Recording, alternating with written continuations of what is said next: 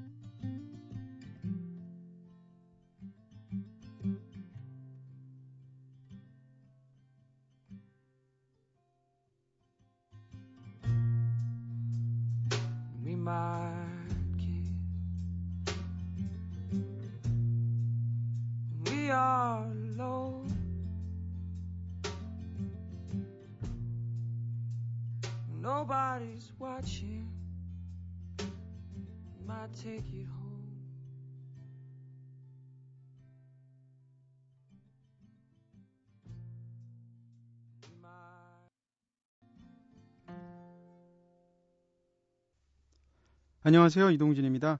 이동진의 꿈꾸는 다락방 오늘 첫 곡으로 차분하게 시작했죠. 네, 한겨울의 쨍한 날씨에 깨질 듯이 맑고 예민한 감성이 담겨 있는 곡이라고 해야 될 거예요. 데미안 라이스의 노래 Delicate 들으셨습니다. 데미안 라이스 어쩜 이렇게 노래를 잘하죠? 자, 꼬리에 꼬리를 무는 꼬꼬수다로 시작해 보겠습니다. 어제는 쌍둥이 아이스크림을 정확히 반반씩 똑같이 나누는 비법에 대해서 이야기 한번 해봤었죠.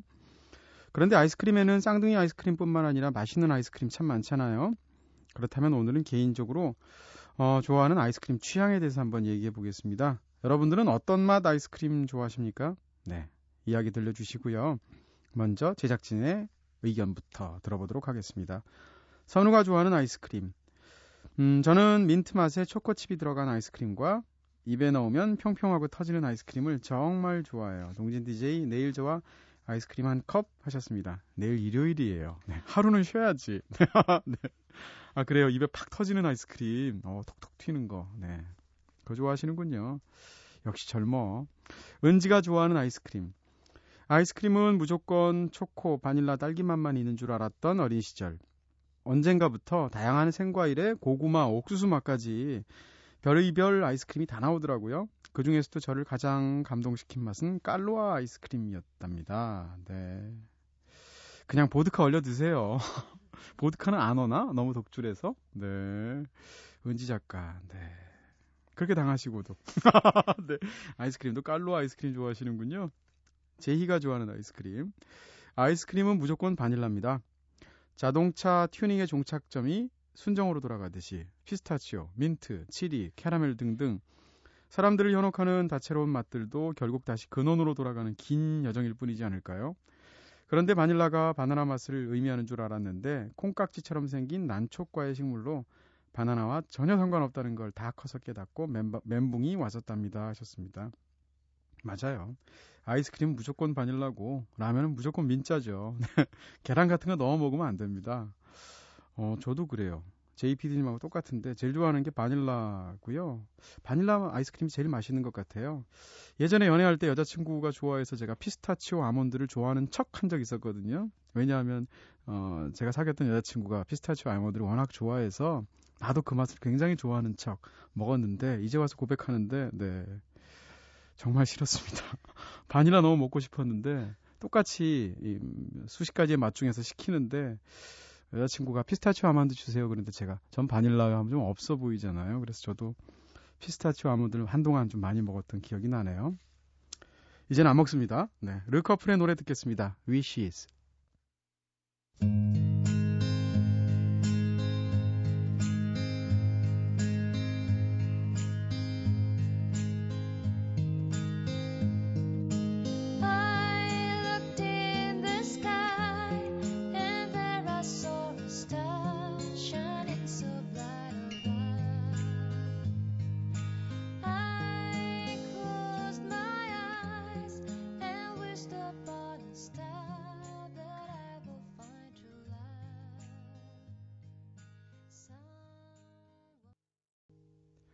르커플의 위시스 들었습니다. 자, 여러분께서는 지금 이동진의 꿈꾸는 다락방 듣고 계십니다.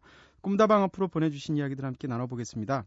문자로 7037님께서 어, 여기 저도 있습니다. 이제 19명이네요. 저도 항상 방송 듣는데 처음 문자해봐요. 좋은 노래 많이 틀어주시는 꿈다방 정말 좋아요 하셨습니다. 제가 방송 들으면서 꿈다방 전국에서 한 17명쯤 듣는 방송이라고 했더니 지난번 금방 18명 나오시고 또 19명 나오셨네요. 네. 평수 넓혀갑니다. 문자로 4686님께서 안녕하세요 동진 오빠. 저는 매번 문자 보내는데 한 번도 안 읽어주시네요. 저도 중3 애청자랍니다. 새해 복 많이 받으세요 하셨습니다. 반성하는 의미에서 이러면 한 번 더 읽어드리는 거 아시죠? 안녕하세요, 동진 오빠. 저는 매번 문자 보내는데요. 한 번도 안 읽어주시네요. 저도 중3 애청자랍니다. 새해 복 많이 받으세요. 네, 두 번 읽어드렸고요. 중3이면 저랑 한 열 몇 살 정도 차이 나는데 그 정도면 오빠라고 부를 수도 있죠. 그쵸? 네. 4686님, 새해 복 굉장히 많이 받으실 겁니다. 문자로 1772님께서 새해 첫날 눈 뜨자마자 휴대전화 메신저로 이별 통보를 받았습니다. 나름 2년간 오랫동안 예쁜 사랑했다고 생각했는데 너무 화도 나고 슬프고 자존심이 상하네요. 아무리 술김, 술김이었다고 해도 진심 섞인 그 메시지 때문에 평소에 나를 얼마나 우습게 보고 있었나부터 시작해서 스스로 위로해보려고 신년 계획도 세우고 웃어도 보지만 하루 종일 멍 때리고 있습니다. 꿈다방에 살짝 털어놓아 봅니다. 하셨습니다. 야, 뭐, 사랑이 식으면 헤어질 수도 있죠. 근데 최소한의 예의는 지켜야 되는 거 아닌가 싶은데 이런 분들 종종 있는 것 같아요. 인디어라는 영화에서도 여주인공이 네, 문자로 이별 통보를 받게 되는데 음, 예의야말로 가장 가까운 사람끼리 더욱 필요한 게 아닌가 싶습니다.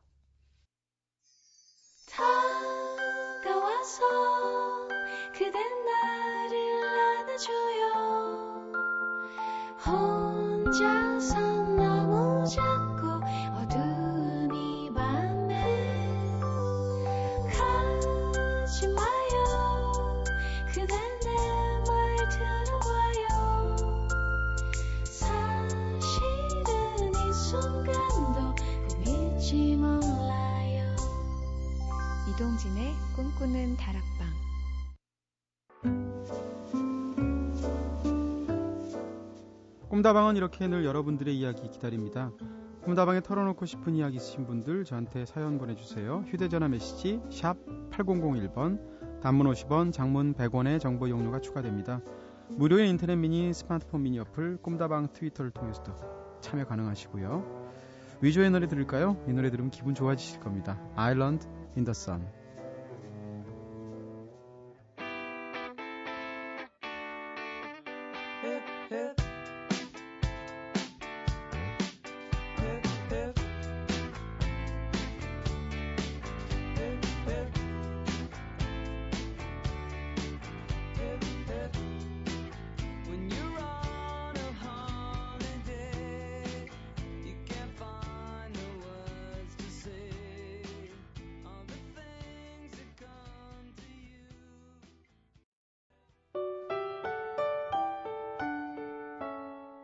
새벽 2시. 이동진의 꿈꾸는 다락방.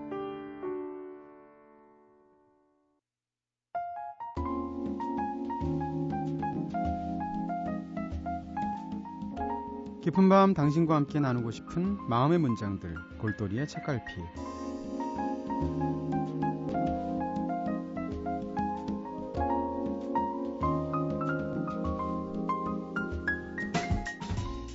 인생의 희노애락이 담겨 있는 문학 작품 속의 문장들을 통해서 속 깊은 이야기 함께 나누고 있는 시간이죠. 마성의 성호스러움으로 꿈다방을 물들이는 남자. 새해에도 골똘이 오빠 함성호 시인님과 함께합니다. 어서 오세요, 시인님. 네, 안녕하세요. 네, 안녕하세요. 반갑습니다. 어, 네. 새해 처음이니까. 네, 네. 연말 특집 저희가 하느라고 2주 만에 뵙는데 굉장히 예. 오랜만에 뵙는 것 같아요. 예, 그러, 그러네요. 네, 새해 처, 처음 만남이 될 텐데 이발도 하셨어요. 멋지게. 예. 오늘 꼭 좀 사진 좀 찍어주시면 안 되나요? 작가님들 올려주세요. 네. 이발은 어디서 하시나요? 이발소에서 하시나요? 미용실에서 하시나요? 이발소 요즘 찾기 어렵잖아요. 아, 그래가지고 미용실에서? 예, 미용실에서 하는데 네네. 맨날 깎는 분한테 깎아요. 아. 예, 그래서 그분한테 그 제가 원래 네. 그 저기 네. 뭐죠? 추나추동 사계절. 네네. 동짓날 겨울엔 동짓날 깠거든요. 역시 저희 저희 꼼다방을 좋아하시는군요. 제 날에 깎았거든요. 동짓날에. 아, 그렇게 되는군요. 네. 네. 그래서 그 네. 동짓날에 깎았죠. 아. 올해는 네. 아 지난해에는 네. 원래 1년에 4번 깎는데요. 네. 3번밖에 못 깎은 것 같아요. 어. 1년에 4번 깎으신다고요? 네. 그럼 그 발모량은 어떻게 그 이제 그러니까 뭐... 짧게 깎았다가 아... 수북하게 길렀다가 야 그럼 저희가 지금 진풍경을 보고 있는 거네요. 1년에 4 번밖에 없는. 네. 네. 그래서 저한테 헤어스타일이 없어요. 그러니까, 아. 네. 그러니까 만들어 주시는 대로 그쪽에서. 네. 짧게 네. 이거 이 말밖에 안 합니다. 이번에도 그럼 짧게 하셨습니까? 네. 그러면 그그 그 미용사 분이요. 네네. 그 태그권을 해요 거의. 그러니까 제 머리를 동그랗게 아. 만들려고 네네네. 그막 이렇게 애쓰는 모습이 무슨 태극권 네. 소림쿵 어, 소림 예. 축구에 보면은 공 다루듯이 그, 예, 예, 네네 공중에서 예, 그렇 그런 식으로 뭔가를 막 만들려고 그러더라고요. 네, 앞머리 저렇게 짧게 깎는, 깎는 경우는 제가 드물게 보는 것 같은데. 네, 네. 굉장히 동그랗게 만들려고 애쓰는데 네, 제 네. 해골이 모양이 그 동그랗지 않아가지고. 어떻게 보면 영화 옛날에 집으로에 나왔던 네. 네. 아역이었을 때 유승호 씨 같아요. 유승호가 누구? 유승호. 집으로라는 영화 모르세요? 네, 못, 못 봤습니다. 아, 못 보셨군요. 네. 네. 아, 뭐 놀려도 먹히질 않으니 나는 놀린 건데. 네. 연말과 새해 지금 네 새도지 같은 거, 안, 해도지 같은 거 안 보시죠? 어, 뭐 저기 정동진까지 간다거나 이런 거 전혀 안 하실 것 같아요. 예, 해돋이는 안 가, 뭐 그런 거는 추워서 못 가고요. 네. 그 저기 그 시골에 사는 친구가 사냥을 하러 가자 그래가지고 어, 곡성에 내려갔다 왔어요. 어디요? 곡성, 아, 전라남도 전남 곡성. 곡성. 예, 네. 예. 뭘 사냥합니까? 꽝 같은 거 하시나요? 뭐 산비둘기, 꽝, 뭐 그리고 총을 쏘세요? 그 총, 총 있대요. 공기총으로? 예. 근데 가 보니까 그 수렵 금지 기간이더라고요. 그것도 확인 안 하고 가셨어요. 이게 무슨 허무 개그, 네. 어, 그래가지고, 뭐, 네. 뭔가 사냥을 하자. 네네. 네. 그래가지고, 그, 음. 개구리를 잡아서 먹자. 그래서. 공기총으로 개구리를, 네, 네, 공기총 안 쓰고. 네. 네. 개구리를 잡으러 네. 갔는데, 그것도 불법이라네요. 그래요? 그 잠자는 개구리를 깨우면 안 된대요. 살아있는 거는 잡아도 되는데, 아니요. 그때 그러면... 개구리가 없죠. 지금 겨울에는. 그러니까 다 아, 잠을 동면하고 자니까. 있으니까. 네. 잠자는 개구리를 깨우면은 불법이래요. 그것도. 아, 잠자는 사자만 깨우면 안 되는 줄 알았더니 잠자는 개구리도 깨우면 안 네. 되는군요. 그래가지고 할 수 없이 그냥 우리에 있는 닭을 풀어다 놓고 미치겠다. 쫓아다니면서 마치기 마치 힘들더라고요. 아, 함시인님 모양 굉장히 빠지세요. 네. 네. 그래서 닭을 잡아서 네. 먹었습니다. 아, 드셨어요? 그래 닭은 맛있었을 것 같은데. 늙어가지고. 아니 좀 맞춰드리려고 계속 띄워드려도 네 계속 여지없이 깔아서 예 결국은 허무개그로 끝내시는 네. 아 이래서 또 저희가 함성호 시인님을 좋아하죠. 지난번 방송에서는 조지훈 시인의 산문 지조론 그리고 또 나의 식도락 여행 중에서 좋은 문장들 나눠주셨는데요. 그때 과메기 얘기도 해주셨고 또 시인님께서 즐겨 드신다는 가자미 식혜 얘기도 해주셨는데 네. 방송 듣고 미니 게시판으로 이상희님께서 함 이거 어떻게 읽어? 함 함오빠님 감사합니다. 자꾸 부르니까 입에 붙네요. 울 이모도 속초 사시는데 가자미 식혜는 구경도 못 해봤어요. 포항에 가니까 과메기 미역이랑 함께 팔더라고요. 돼지 족발처럼 포장해서 말이에요. 헝그리 정신 길러주신 오늘 방송 감사합니다 하셨습니다. 미니 게시판이라는데 한 번도 안 들어가 보셨죠? 네. 네. 함, 함시님 한 번 나오, 나오는 날, 이렇게 나중에 한 번이라도 한번 들어가서 한번 보세요. 왜냐하면 함시님입니다. 이렇게 제가 딱 소개를, 소개를 하면 네. 갑자기 한 7, 8개, 10여 개 어서 오세요 함오빠님 오빠 만세 뭐 이런 거 해서 쫙 오빠가 지금 풍경으로 떠요. 아, 그게 인터넷에 있는 건가요? 네네네. 네. 제가 캡처해서 사진을 제가 보내드릴게요. 그래서 와 참 함시님은 진짜 말년에 복도 많으셔. 말년에. 네. 네. 자 오늘도 함시님과 함께 좋은 문장들 나눠보도록 하겠습니다. 첫 번째로 소개해 주실 문장은 예, 그 이용 소설가 겸 시인이죠. 이용준 씨의 네, 이용준 작가의 예, 네. 느릅나무 아래 숨긴 천국이라는 네. 그 책인데요. 네. 어, 이게 소설집이거든요. 네, 네. 그 단편 소설들이 이렇게 나와 있는 건데 이게 96년에 그 나왔어요, 원래. 아, 그럼 20대 때 예, 이용준 작가가 그렇죠. 네네. 파릇파릇했을 때죠. 네. 그 이용준 씨가 90년에 시로 데뷔하고 아유, 20살에 예. 네네. 그리고 90 5년인가의 소설로 데뷔를 아, 했어요. 네. 그러니까, 그러니까 이게 그 소설로 데뷔하고 바로 낸 그 작품집인데 네.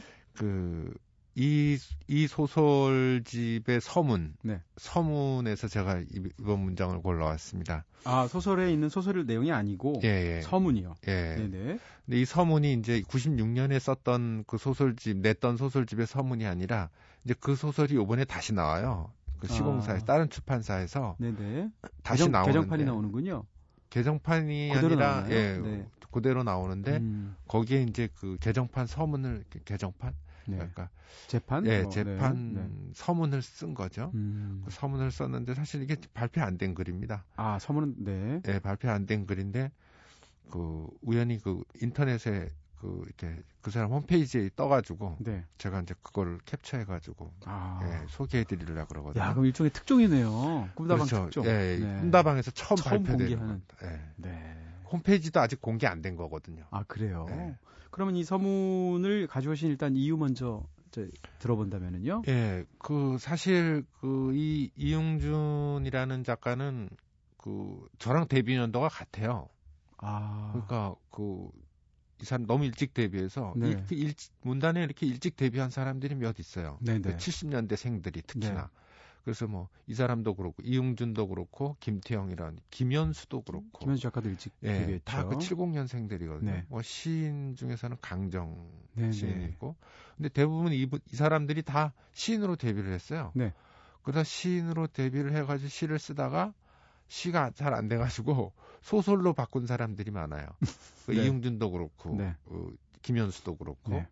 그래서 그 이용준 씨도 그 자기 말로 그러, 그래요. 나는 삼류 시인이었다. 네. 그래서 시가 너무 안 돼가지고 네. 뭐 사람들이 알아주지도 않고 네. 그러니까 그 미국 유학을 가려고 그랬었나 봐요. 네. 그래서 미국 유학을 가기 전에 그냥 시 안 되니까 소설 한번 써보자. 그래가지고 소설을 써서 투고를 하고 미국 유학을 가려고 막 그 짐을 싸고 이제 준비를 하는 그 학교 컨택해가지고 되고 그래서 되고 막 가려고 하는 순간에 이게 당선됐군요. 예, 당선이 된 거예요. 음. 그래서 이렇게 소, 그 유학을 접은 거예요. 아 그래요. 네. 운명이 바뀌었군요. 네, 그래가지고 이제 소설을 쓰기 시작했거든요. 네. 그러니까 이제 이 느릅나무 아래 숨긴 천국이라는 거는 바로 이제 고 그, 그 등단빨로 이제 막 썼던 그 단편 소설들을 묶어서 낸 건데. 네. 근데 사실 제가 이 서문을 따로 이렇게 소개를 하, 사실 이 그 소설의 내용이라는 거는 네. 그 청춘이라는 것들이 얼마나 괴로운가 이게 뭐 그러니까 이게 사실 이용준이라는 사람이 한 개인사도 여기에 적용이 돼 있을 것인데요. 그렇겠죠. 예. 그러니까 이게 뭐 시로 시인으로 데뷔를 했는데 누가 알아주지도 않고 청탁도 안 오고 네. 뭐 연봉 50만 원짜리 네. 시인인데 그 50만 원도 안 되는 거죠. 그 네. 말하자면. 네. 청탁이 안 오니까. 네. 네. 그래서 그런 상황 그리고 그 이용준 씨가 어렸을 때 겪었던 종교적인 어떤 고뇌들, 네. 뭐 그리고 그 집안의 어떤 문제, 그리고 뭐 뭐 그 여자 친구와의 관계 이런 것들이 사실 이 소설집의 쭉 그 내용이에요. 네. 그럼에도 불구하고 이 이용준 씨가 한 가지 지키려고 했던 것이 바로 그 문학의 순정이라는 거, 거였거든요. 네. 그 문학의 순정은 이용준 개인도 지키려고 그랬고 남이 그 순정을 해치는 꼴도 못 보는 거예요. 아, 네. 네. 그래가지고 그 굉장히 그 이 분노합니다. 이렇게 일반 그렇다 술자리에서도 네. 누가 그 문학을 가지고 그래서 이제 그 이용준 씨의 생각은 그거예요. 자기는 서정주의 문학은 이해한다. 네. 하지만 서정주의 친일은 용서, 용서하지 못한다라는 거죠. 네네. 왜냐하면 그 친일이 정치적인 친일이 아니라 문학으로 친일을 했기 때문에 음. 그러니까 시로 그 학병 징용제를 옹호하고 그런 시를 썼잖아요. 네. 뭐 전쟁 이런 네. 것들은 그 볼수 두고 아, 볼수 없다라는 거죠. 네. 그래서 사실 이 서문에는 그 그런 이용준의 생각이 잘 나타나 있어요. 네. 그러면서 근본주의적인 어떤 문학관을 갖고 있군요. 그렇죠. 네. 문학주의자죠. 네. 문학주의자.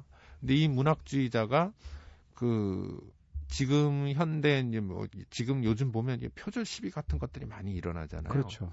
그래가지고 뭐 신경숙 씨 표절부터 해가지고 뭐 누구예요? 저 조경란. 그랬었죠. 예, 혀, 혀 같은 작품. 혀하고 뭐 네. 이런 것들의 그 표절 시비가 많이 일어나는데 이런 것들이 문단 내부에서 너무 척결이 안 된다는 거예요. 음. 그러니까 그거는 틀림없는 얘기인 것 같아요. 그러니까 문단 내부에서 이런 표절 시비들이 척결이 안 되고 그냥 위야무야 넘어가는 겁니다. 넘어가는 그 꼴을 또 이 이용준 씨가 좀 못 참는 거죠. 척결이란 단어 자체가 굉장히 무시무시하고요, 일단. 네. 네. 그래서 그 이거는 이용준 씨의 그 단어예요. 척결을 해야 된다라는 아... 거죠.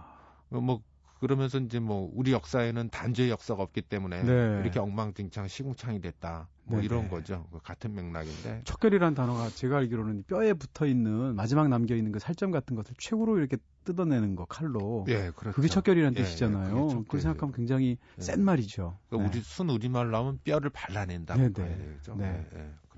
그러니까 그렇게 깨끗하게 만든다는 건데. 음. 그러니까 그런 것들이 너무 그 묵인되고 용인되는 상황에서 정말 자기가 혼자 그 이 글을 정말 좋은 글을 쓰고자 하는 독자적인 글을 쓰고자 하는 사람들의 그 이 노력을 음. 반감시킨다라는 거죠. 네네. 예. 그이 지금 이 서문이 이제 그런 우리 그 상황에 대해서 이제 네네. 얘기를 한 거거든요. 음. 근데 이 지금 이 글에서 사실은 이 글이 그렇게 과격하게 보이지는 않아요. 네. 근데 이용준이라는 사람이 자기가 갖고 있는 생각을 네. 아주 개인적으로 아주 개인적으로 순화시켜 가지고 사실은 이 글을 썼어요. 네. 그래서 이 글을 읽어 보면은 어떻게 보면은 굉장히 좀 그 뭐랄까 좀 음, 안타깝다 그럴까? 네. 아 이런 이런 발버둥을 치는 작가가 아직도 있었구나. 음. 라는 그런 생각이 들 정도로 네네. 네. 어 굉장히 그 뭐랄까 좀 쩌릿한 글이죠. 알겠습니다. 예. 네. 그럼 직접 한번 낭독을 해주시면 네, 네 그 느낌들이 더 잘 들어올 것 같고요. 네, 읽어주시겠어요?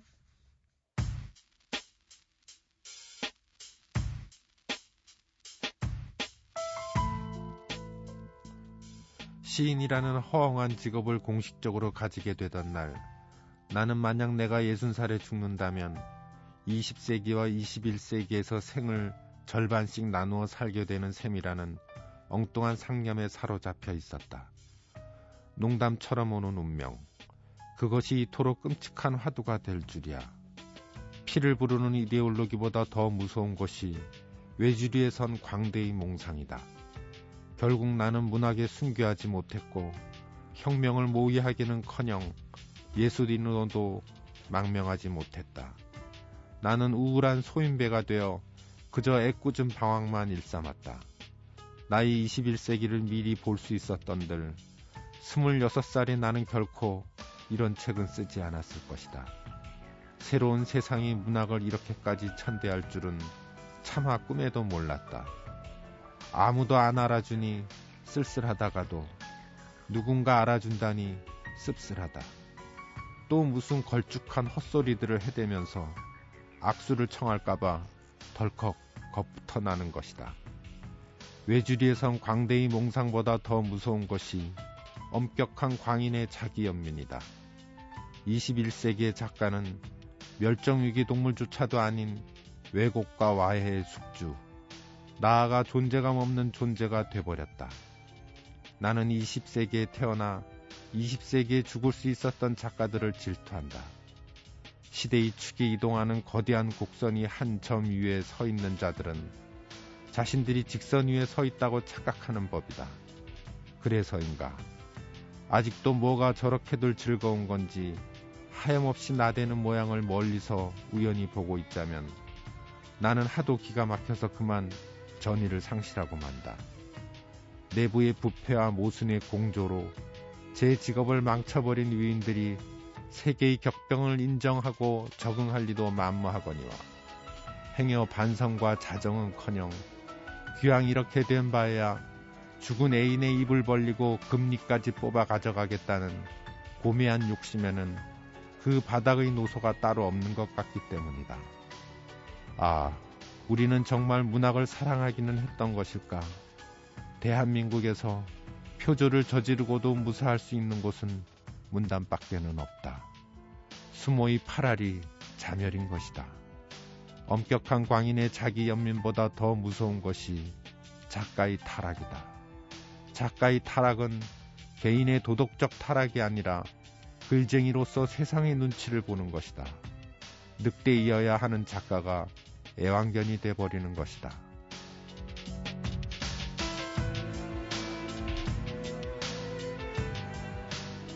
네, 이응준 작가의 청춘의 고백. 네. 네네. 네. 네. 라고 이름이 붙은 건가요? 제목을?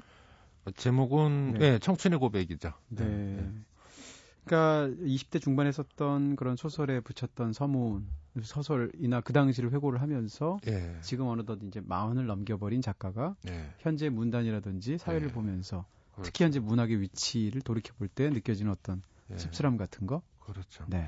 그 여기에는 이제 그 사실은 이렇게 그 문학의 타락 이제 여기 문학의 타락이라고 얘기했지만 문학의 종원이라고 얘기한 그 사람이 있죠. 가라타니 예, 고진. 가라타니 네. 고진이라는 그 일본 문학 평론가인데 이분이 워낙 글을 잘 써가지고 그 인류의 미래까지 어떤 그이 전망이 가능한 글을 써서 네네. 어떤 문학 평론가라보다 이제 뭐 사상가로 불리는 음. 그런 사람인데 네. 그 사람이 이제 근대 문학의 종원이라고 그 얘기를 했잖아요. 근데 사실은 그 얘기와 이게 맥을 같이 하는 겁니다. 그러니까 지금 전 세계적으로 문학이라는 거는 18세기 이후부터 누렸던 그런 어떤 그 지위. 그러니까 문학 문학 하는 사람들이 곧 지식인이고 그 어떤 그러니까 이런 거죠. 그 18세기 이전에는 어떤 감성으로서만 이야기되고 있던 그 예술이라는 것들이 네. 그리고 문학이라는 것들이 문학과 예술이 18세기 이후에는 어떤 근대의 탄생과 더불어 가지고 네, 네. 그 감성 이외에 또 지성을 얻게 된 거예요. 음. 그래서 문학하는 사람, 문학과 예술가들이 지식인이 돼버린 거죠. 네. 이게 이제 20세기의 문학 이 절정에 달한 그 시기인데 네. 그 시기에서 다시 그 문학의 지위가 하락을 하고 있는데 네. 가라타니 고진 같은 경우에 예를 드는 이유들이 이제 그렇습니다. 다중지성의 사회다라는 말을 많이 하잖아요. 네. 그러니까 이제는 옛날에는 어떤 지식, 그 지식이라는 것들이 항상 그 고대 때부터 독점되어 오다가 네네. 점점 점점 대중에게 풀려가는 것 과정이잖아요. 어떤 지식의 역사가. 네. 그래가지고 그 근대까지만 하더라도 지식인들이 이 어떤 활자, 그러니까 지식의 어떤 그 헤게모니를 쥐고 있었는데 이게 매체 미디어가 발달하면서 인터넷이 그렇죠. 이제 뭐 활성화되고 네. 네. 그러니까 사실은 이 지식이라는 것들이 이제는 다 풀려버린 거예요. 네. 모든 사실 비로소 인터넷이 발명되고 나서 사람들이 뭐 인쇄술이 발명이 그렇게 만들었다 그러는데 음. 사실은 그 그럴 수 있죠. 예, 네네. 지식을 그 어떤 금고에서 확 풀어놔 버린 게 인터넷이거든요. 네. 이제는 누구든지 뒤지면 나오잖아요. 네. 술자리에서 뭐 얘기하다가 뻥을 못 치잖아요. 이제 그렇더라고. 바로 검색에 네, 들어가더라고요. 바로 검색 들어가잖아요. 네. 그럼 거기에서 뭔가 차차차 나옵니다. 다. 네. 그런 상황에서 이제 그 문학하거나 문학과 예술인들이 뭐 이렇게 그 말하자면 폼을 잡을 수가 없는 거예요. 그렇죠. 폼을 잡을 수가 없으니까 네. 이 문학이나 예술도 하나의 엔터테인먼트로 음. 그 떨어질 수밖에 없는 거죠. 네. 그런 상황에서의 음. 근대 문학의 종언이라고 얘기를 하는 겁니다. 네, 네. 가라타니 고진이. 예. 네. 그러니까 그런 상황에서 지금 우리나라에서 일어나고 있는 뭐 그 문학의 어떤 뭐 표절십이라든가 뭐 이런 것들이 네. 그것과 맥을 같이 한다는 것이 그 지금 이용준 작가가 하고 있는 얘기거든요. 네네. 근데 이 사람들이 거기에서 조금 더 자기의 어떤 그 새로운 영역을 개척할 생각은 안 하고 음. 그 엔터테인먼트에서 머물면서 놀고 즐기고 그리고 대중들이 추켜 세워주니까 자기가 마치 위대한 작가라도 되겠냐 찍고 까불다는 얘기죠. 네. 예. 네. 사실 그게 이 글의 요지예요. 그다 지금 낭독하신 걸 듣고 있으면 이제 뭐라 그럴까요? 나이를 먹어버린 어떤 맹수의 탄식 같은 게이 네. 글의 어떤 기본적인 정조가 아닌가 하는 느낌도 드는데요. 네. 사실 저는 이영준 작가의 특히 이제 사랑 소설 단편들을 굉장히 좋아했었거든요. 보면 정말 청춘을 이렇게 치열하게 특히 이제 또 사라, 사람들이 다 이렇게 사랑을 한다고 해서 굉장히 치열한 사랑을 실제로 하는 건 아니잖아요. 네. 근데 어쨌건 그 내면에 들끓는 어떤 그런 것들을 이용준 작가가 단편들을 쓰는 걸 보면 굉장히 매혹적으로 네. 네. 뭐 정말 생생하게 묘사를 하시잖아요. 그렇죠. 근데 지금 요즘은 이용준 작가께서 이런 생각을 하고 계시는 거군요. 예, 아주 오래 이런 생각을 한 지는 되게 오래됐어요. 아, 그러니까 네. 그이 이용준 작가가 갖고 있는 그 문학적 순정이라는 거는 네. 정말 순도가 높습니다. 그러네요. 그러니까 그 네. 이런 글을 쓰실 정도면 예, 이 양반이 90년에 데뷔해 가지고 음. 그 저도 마찬가지 90년에 데뷔를 했거든요. 네.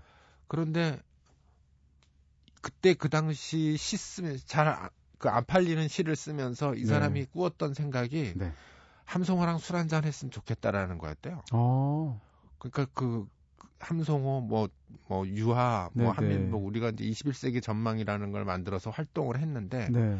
야, 나도 저 형들하고 같이 좀 놀아봤으면 음. 좋겠다라는 거였대요. 네네. 그러니까 그래서, 그러니까 그, 그 당시에 이용준이라는 사람의 생각은 문학이라는 건 저렇게 저런 사람들끼리 모여가지고 네. 돈은 안 되지만 음... 계속 무슨 고담준동 같은 걸 펼치면서 뭐 이렇게 해야 네네. 된다고 생각을 했던 거예요. 네. 그 생각이 지금까지 계속 이어오고 있습니다. 음... 그래서 그게 변하지가 않아요. 거기에. 어떻게 보면 사실 요즘 이런 생각을 갖고 있는 작가들이 좀 오히려 드물잖아요. 이미 90년 중반에 그런 네. 이런 생각을 갖고 있는 게 촌스럽다고 타박을 아, 들었고요. 아, 네. 그리고 지금은 이런 얘기를 하지도 않죠. 네. 그리고 지금은 문학하는 사람들끼리 만나서 문학 얘기를 안 해요. 그러니까요. 그러니까 소위 네. 공장 얘기라 그래요, 그거를. 그러니까 공장 얘기 생산 과정에 대한 네. 네. 그런 얘기를 하니까 음... 사실 저도 그게 어, 격세지감이 있는 거죠. 그럼 간단히 저희 그냥 간단히 말씀드릴 수는 없지만 네. 함성호 시인님께서는 이런 그 문단에 대한 문제 의식, 문학의 위, 위기에 대한 그런 이용준 작가의 진단에 대해서 어느 정도 동의를 하시는지. 저는 10분 동의하죠. 아, 네. 그렇군요. 10분 동의하고 네. 그리고 뭐 여기 광대 얘기도 나왔지만 네. 어, 그런 어떤 그 이렇게 문화가는 사람들이 네.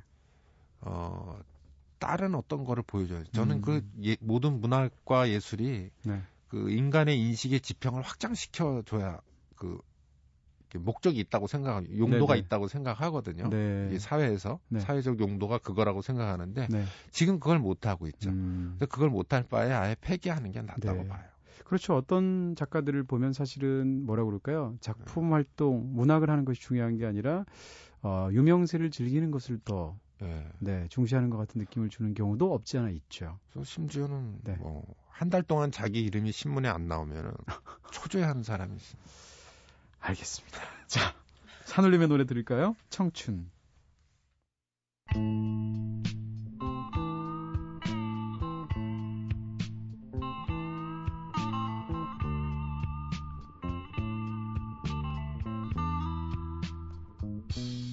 언젠간 가겠지 푸르르니 청춘 지고 또 피는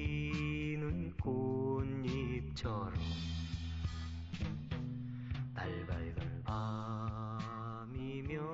창가에 흐르는 내 젊은 영가가 구슬퍼 네, 여러분께서는 지금 이동진의 꿈꾸는 다락방 듣고 계십니다. 산울림의 청춘까지 듣고 났더니 진짜 처연해지는데요. 이용준 그 작가님의 그 서문, 네, 글 자체가 굉장히 무겁고 네. 뭐라 그럴까 이렇게 매섭게 때리는 글이잖아요. 예. 네. 산문은 정말 잘 써요. 맞아요. 네. 네. 산문은 그 원문은 못 쓰는군요. 네. 네, 한국말이 이 다르고 네. 은 달라서. 네. 그, 그 자기 말로는 산문을 쓸 때 100번 태고한다 그럽니다. 100번. 아, 아 진짜 이 문장을 보면 이렇게 네. 계속 조탁을 하는 느낌이 네. 문장에서 그대로 느껴지죠. 네. 이영준 작가님의 글들을 보면. 자, 오늘 골똘히 책갈피에서는 지금 함성호 시인님과 함께 좋은 문장들을 나누고 있는데요. 이어서 소개해 주실 문장은 어떤 문장입니까? 예, 그 동년배죠. 네네. 그 같은 아마 그 데뷔 연도가 같은데 음. 김태형 그 김태형 시인이죠. 이제 그 김태형 씨는 소설을 안 옮겨가고 네. 계속 시의 자리를 지키고 있는 네. 그 시인인데 네. 요번에 그 이름 없는 너를 부를 수 없는 나는이라는 오. 그 어. 몽골 여행기를 냈어요. 네. 그래서 그 몽골 여행기에서 한 문장을 가져왔습니다. 기행집이라고 해야 될까요? 예, 기행문인데 음. 네. 좀 독특한 기행문인데 보통 기행문 하면은 어디서 밥 먹었다, 뭐 어쩌러 가서 뭘 구경했다, 네네. 뭐 느낌이 어떻다 이런 건데 사실은 그 이 기행문에는 그런 게 없습니다. 음. 그 어떻게 보면은 그냥 그 목적이 별을 보러 몽골에 갔는데요. 네. 별을 보러 몽골에 갔는데 그 별 얘기도 잘 안 나오고 네. 그리고 주로 자기 그 풍경과 내면에 대한 얘기들 음. 이걸로 계속 점철이 된 네네. 글이에요. 그러니까 제가 이 문장을 그 가져온 이유는 그 그런 거예요. 그러니까 그 우리가 그때 말의 사건이라 그래가지고 그냥 의미 없이 네. 말의 발음으로만 이렇게 그 음성으로만 전달되는 어떤 것들을 그 상쾌함 같은 것들을 네. 얘기를 했었잖아요. 네네. 근데 이거는 이것도 역시 마찬가지로 말의 의미가 없어요. 이 문장들은 어, 의미가 네. 없는데 말의 어떤 발음이나 음성에 의해 가지고 전달되는 것보다 네. 그 아무것도 없는 추상적인 거를 얘기하면서 사람의 감성을 끌어낼 수 있는 문장도 있다는 걸 보여주기 위해서 제가 이걸 갖고 왔거든요. 아, 네네. 그러니까 어떻게 보면 이거는 나쁜 문장일 수도 있습니다. 정반대 의미에서는 예, 또 다른 예, 의미에서는 예. 네. 그러니까 그 나쁜 문장이라는 게그 음. 그 현혹하는 거잖아요. 네네. 그, 그 의미와 상관없이 현, 음. 현혹하는 건데 네. 이건 어떻게 그런 문장일 수가 있어요. 음. 어떻게 생각하면은 네. 그런 문장일 수가 있는데 그 텅 빈 기표 기의라 그러죠. 그 텅빈 네. 기의에다가 얼마나 자기 진정성을 담아낼 수가 있는가라는 걸 또 보여주는 문장이기도 합니다. 아, 역설적으로요. 네, 네. 그러니까 그게 완전히 텅 빈 기의가 아니라 네. 거기에 자기의 진정성이 음, 담아 들어가 있는 거죠. 알겠습니다. 그래서 그러다 보니까 거기에 진정성이 담겨 있다 보니까 네. 말 자체가 네. 문장 자체가 문장이 아니라 바로 그 인간이 돼 버리는 거죠. 아, 아, 네. 네. 그러니까 그런 지점인데 아마 이런 문장들 굉장히 싫어하는 사람도 많을 거예요. 네. 저도 이런 문장 굉장히 싫어하거든요. 고, 궁금해지는데요. 네, 네, 한번 그러면 일단 듣고 네. 이야기를 조금 더 나눠보도록 하겠습니다. 네.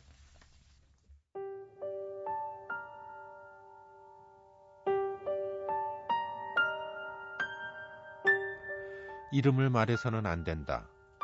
신성함 앞에서 함부로 그 이름을 불러서는 안 된다. 감히 다가설 수 없는 세계에 들어서려는 것은 무모한 짓일지 모른다. 나무와 바위와 풀들이 깨어날 것이다. 바람이 지나가다가 귓등에 걸려 절벽으로 떨어져 내릴 것이다. 햇빛이 멈춰버릴 것이다. 함부로 영혼을 간섭하는 이에게 돌아오는 것은 두려움 뿐일지 모른다. 인간의 목소리가 허락되지 않는 것은 이곳이 다른 세계이기 때문이다. 이름을 부르는 순간 그것은 그 이름으로서만 존재하는 그 무엇이 될 것이다. 온 세상에 맺어 있는 것들이 단지 내 눈앞에 초라하게 사그라지고 있는 한 줌의 먼지가 될 것이다. 이름이 있지만 이름을 불러서는 안 된다. 내가 부르려는 그 이름은 이미 특정한 것을 포괄하는 것이 아니었다. 그러므로 그것은 이름 부를 수 있는 것이 아니라 그 모든 것이었다.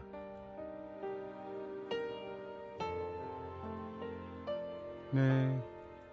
김태영 시인의 이름이 없는 나를 너를 부를 수 없는 나는에 들어가 있는 문장 한 대목을 읽어 주셨습니다. 네. 네, 뭐 굉장히 재밌네요. 그러니까 어떻게 생각하면 뭐 노자 도덕경에 그런 거 있잖아요. 도가도 비상도 명가도 예, 비상명 예, 예. 딱그 느낌도 있고. 네. 그렇죠. 그러니까 이게 뭐냐면 이거보다 더 정확히 얘기한 사람 많아요. 네. 사실은 락강이죠. 이게 아. 그 이게 문장 전체적으로 지배하고 있는 구조가 네. 그 락강의 그 언어 이 구조인데 네. 말하자면은 그렇죠. 우리가 호명하는 순간, 그러니까 소쉬르도 그런 얘기를 했고, 네. 그러니까 우리가 호명하는 순간에 그러니까 언어가 1대1 이게 바로 뭐 컵이다 그러면 컵을 대상으로 이게 지칭을 하잖아요. 네. 그런데 이 컵의 특징들 Happy Time이라고 써져 있고 네. 어떤 분홍빛이 조금 더 나는 빨간빛으로 돼 있고 네, 컵이 약간 예, 네. 우유빛보다는 좀 흰색이 좀 더 섞여 있는 네. 어 약간 베이지색이 섞여 있는 그런 색깔은 그런 이 모든 특징들은 다 날아가 버리는 거죠. 그렇죠, 그렇죠. 네. 컵 하면은 네. 그 컵이라는 우리한테 그 그려지는 어떤 연상되는 이미지나 예, 이미지만 딱 네. 나와만 있고 특징들은 다 사라져 버리는 거죠. 네, 네. 그 그게 언어의 특성이라는 거죠. 네. 그리고 그게 언어의 불가능성이고 네. 이 대상과 언어가 일치하지 못하는 불가능성인데 네. 그 그거를 얘기한 거예요. 음. 근데 그거를 얘기하는데 이게 정확하게 얘기를 하는 거죠. 네. 이렇게 정확하게 얘기하는데 제가 이거를 또 갖고 온 이유는 이용준의 소설이 산문은 일, 반적인 산문은 굉장히 논리 정연하고 뚜렷하고 확실하고 네. 명쾌한데 음. 이용진의 소설에는 김태형과 같은 이 지금 산문과 같은 것들이 섞여 있어요. 네. 그래서 그것들이 어떤 그 아픔 같은 것들을 드러내고 네. 아픔을 쥐어 짜내거나 네. 뭔가를 연출하는데 굉장히 그 효과적으로 쓰여요. 네. 그래서 저는 이게 아 이 세대들의 어떤 공통된 특징인가라는 생각도 해봐요. 어. 김현수 작가한테도 그런 면들이 보이거든요. 네네. 그러니까 그건 감상이 아주 우리가 옛날에는 아주 싸구려 감상으로 이렇게 치, 치부했던 것들이 있었던, 예, 네. 이 세대들한테서는 어떤 공통적인 무기로 나타나는 음, 거죠. 그게 네. 그게 가장 적나라하게 드러낸 게 사실은 김태형 씨의 산문이거든요. 네. 여기에서 보면은 이름을 말해서는 안 된다. 음. 그리고 나가지고 무슨 다른 세계 두려움이고 뭔가 인간의 목소리가 어쩌고 하는데 결국은 그거예요. 네. 이 언어의 불가능성, 대상과 일치 못하는 그 불가능성에 다 있다라는 거거든요. 네. 근데 이렇게 얘기하면서 이렇게 얘기하는 그 말의 의미보다는 이렇게 얘기하는 시인의 태도가 더 먼저 드러나 버리는 아, 거죠. 아, 네, 네. 사람이 앞서가는 거죠, 말보다. 네. 음. 그래서 그런 식의 어떤 특징들이 있어서 음. 되게 재밌게 이 책을 봤어요. 그러니까 말이나 글에 글이 담고 있는 어떤 함축하고 있는 것들보다는 그 말을 하는 화자나 네. 네. 그 저자 쓰는 사람 라이터가 더 훨씬 더 드러나는 그렇죠. 그런 문장이라는 뜻이죠. 예, 네. 네. 숨지 않아요 전혀. 음. 그러니까 이 사람들은 이 세대 사람들은 이상하게 70년 세대 딱 그 사람들은 네. 문장에서 자기를 숨기지 않더라고요. 네. 하, 그, 그, 드러내도 너무 드러낸다 싶어요. 네. 그런 식으로 드러내가지고 네. 저한테는 약간 좀 이런 문장들이 음. 생경하게 다가오고 아 재밌다라는 생각이 들어요. 그걸 왜 어떤 세대적인 특징이라고 보시는 거예요? 그 이게 세대론이 제일 사실은 구분하기 쉽잖아요. 사실 좀 약간 좀 편하기도 하고요. 예, 네. 편하고 그래가지고 그걸로 구분을 해보는 건데 음. 왜냐하면 우리한테는 우리 그 세대들한테는 굉장히 그 만약에 우리가 이렇게 글을 썼으면 욕 먹었을 거야. 아. 서로한테 동료들한테 네. 약간 겉멋을 부린다고 하고 같은 글을 쓰느냐.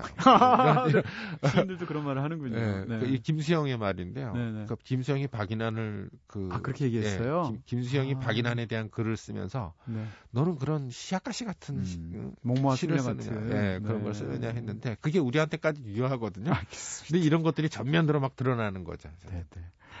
자, 네. 무슨 말씀인지 잘 알겠고요. 오늘은 어, 이응준 작가의 글 그리고 또 김태형 작가의 에세이까지 두 개를 이어서 소개해 주셨습니다. 아, 새해 첫, 새해 첫 방송부터 진중하게, 네, 무겁게 제대로 시작해 주신 것 같아요. 다음 주에도 좋은 말씀, 좋은 문장들 해 주실 거 기대하면서 보내드려야겠습니다. 감사합니다. 네, 감사합니다.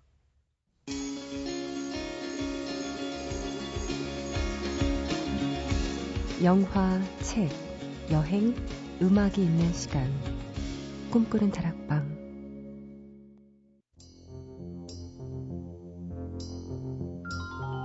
네, 오늘은 함성호 시인님과 함께 골돌이의 책 갈피로 한 시간 꽉 채워봤습니다. 네, 눈에 비늘이 살짝 벗겨진 것 같은 느낌도 들고요.